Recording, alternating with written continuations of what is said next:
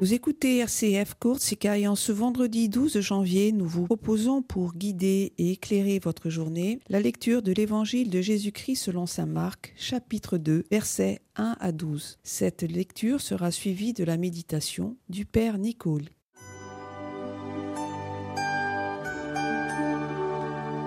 Quelques jours après la guérison d'un lépreux, Jésus revint à Capharnaüm, et l'on apprit qu'il était à la maison. Tant de monde s'y rassembla qu'il n'y avait plus de place, pas même devant la porte, et il leur annonçait la parole.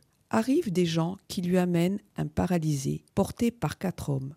Comme ils ne peuvent l'approcher à cause de la foule, ils découvrent le toit au-dessus de lui, ils font une ouverture, et descendent le brancard sur lequel était couché le paralysé.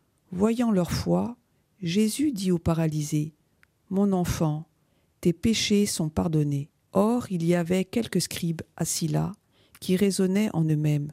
Pourquoi celui-là parle-t-il ainsi? Il blasphème. Qui donc peut pardonner les péchés, sinon Dieu seul? Percevant aussitôt dans son esprit les raisonnements qu'il se faisait, Jésus leur dit, Pourquoi tenez-vous de tels raisonnements? Qu'est-ce qui est le plus facile? Dire à ce paralysé, Tes péchés sont pardonnés, ou bien lui dire Lève-toi, prends ton brancard et marche. Eh bien, pour que vous sachiez que le Fils de l'homme a autorité pour pardonner les péchés sur la terre, Jésus s'adressa au paralysé. Je te le dis, lève-toi, prends ton brancard et rentre dans ta maison. Il se leva, prit aussitôt son brancard et sortit devant tout le monde. Tous étaient frappés de stupeur et rendaient gloire à Dieu en disant Nous n'avons jamais vu rien de pareil. À la lecture de ce passage d'évangile, nous pourrions nous poser la question de savoir euh, de la foi ou de l'incroyance, qu'est-ce qui l'emportera dans le cœur des hommes? C'est le drame qui traverse tout le ministère de Jésus, c'est le drame qui traverse notre société actuelle, le cœur de nos contemporains, peut-être même parfois le nôtre, le cœur de celles et ceux qui nous sont proches. La foi, elle existe réellement chez ces hommes qui y apportent le brancard, une foi décidée, active, presque impatiente. Ils souffrent de voir souffrir cet homme handicapé, leur ami, et ils savent que Jésus est pour lui la dernière chance, une vraie chance comme Dieu seul en envoie. C'est pourquoi leur foi se traduit ici en charité. Coûte que coûte, il faut traverser l'indifférence de la foule. Par tous les moyens, il faut ménager à l'infirme une rencontre avec Jésus.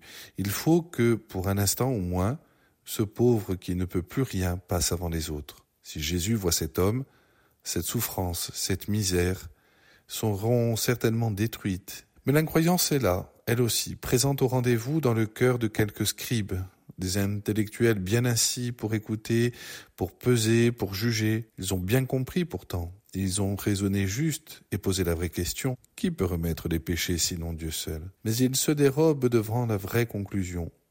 Ils fuient devant l'acte de foi. Plutôt que d'admettre cet homme fait des œuvres de Dieu, ils préfèrent dire cet homme blasphème.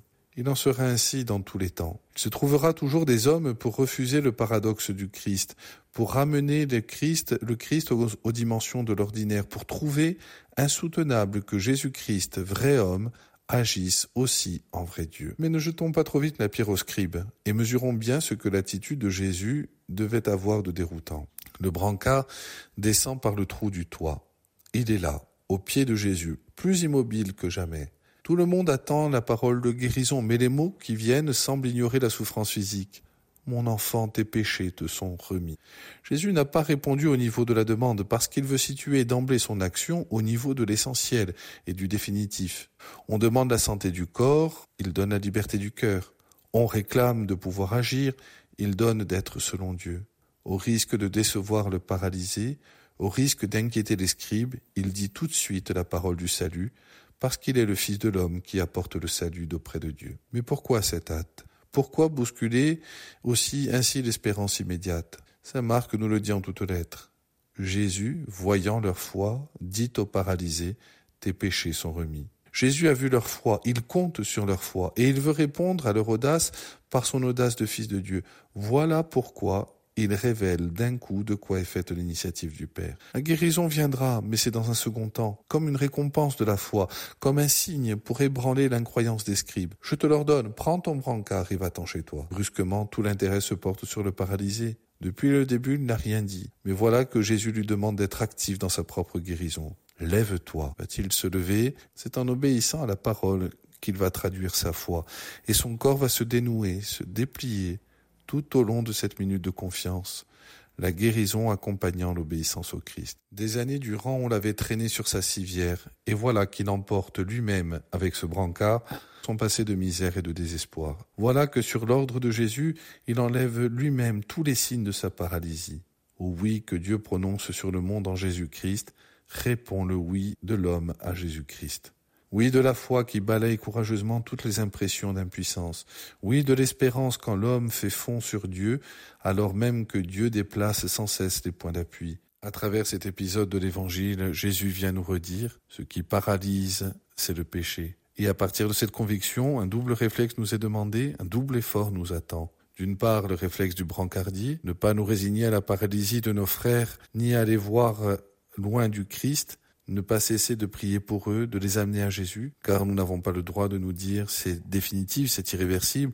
Pour lui, pour elle, il n'y a plus que la civière, il n'y a plus rien à faire. Et d'autre part, et avant tout, le réflexe du brancardé, ne pas nous résigner à nos propres paralysies, comme si le péché, la tristesse, l'échec spirituel étaient des fatalités dans notre propre vie. Acceptons, s'il faut, que d'autres saisissent notre brancard pour nous mener au Christ, laissons-les faire, même si c'est pour nous humiliant. En effet, ce sont eux qui sont dans le vrai puisqu'ils espèrent. Et quand Jésus nous dit Lève-toi, ne le faisons pas attendre comme si c'était impossible, car je vous le rappelle, rien n'est impossible à Dieu.